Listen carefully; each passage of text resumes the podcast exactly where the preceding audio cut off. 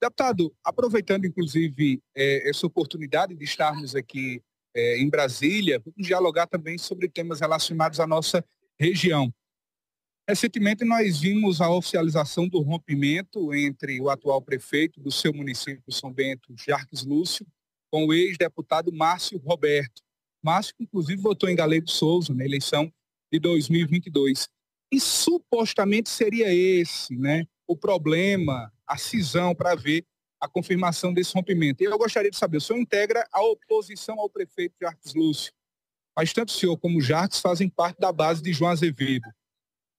A oposição ao prefeito Jarques Lúcio está realmente completamente unida para a eleição municipal de 2024?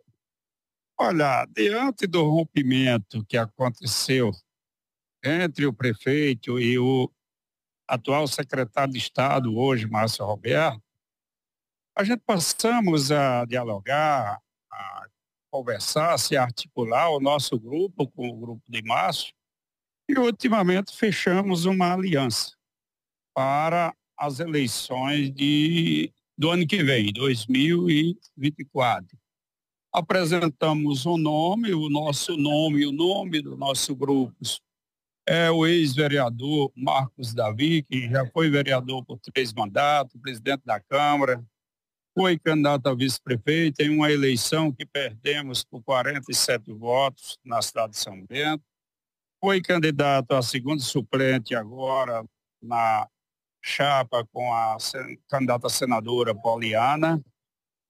E é um dos nomes consensual que une as duas forças políticas, os dois lados políticos, o nosso grupo e o grupo de Márcio Roberto. Então, essa aliança tem uma tendência muito forte, porque já tem aí vários mandatos, como os prefeitos, fui prefeito duas vezes em São Bento, hoje estou no terceiro mandato de estadual, Márcio foi prefeito por dois mandatos, também já tem alguns mandatos de deputado estadual, Gemilton Souza, que também faz parte dessa aliança, foi prefeito na cidade de São Bento.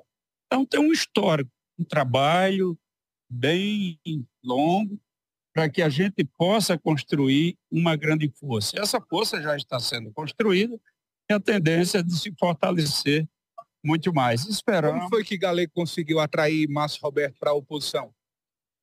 Olha, através do diálogo de alguns companheiros, tanto do nosso grupo quanto do grupo do, do secretário Márcio. Também com rompimento, através do rompimento que houve ultimamente do prefeito com Márcio, o prefeito excluindo realmente Márcio da base dele, então Márcio foi excluído. Foi excluído, sim, da base do prefeito. Então, aí chegou o momento da gente sentar e conversar. E como tem, tínhamos nomes de consenso, Marcos Davi sempre foi um empresário bem-sucedido que ajudou a ambas as partes, tanto a mim quanto a Márcio. E aí foi quando houve o entendimento. Marcos Davi para ser o futuro candidato a prefeito e Rafinha Banana, que foi também um dos grandes articuladores da eleição de Márcio. Mas teve uma eleição é, bem produtiva, com quase 41 mil votos. Teve, não teve sucesso na justiça, mas ainda está rolando, ainda tem muito jogo para se decidir daqui para lá. Pode até voltar o mandato de deputado estadual e fortalecer muito mais o nosso grupo.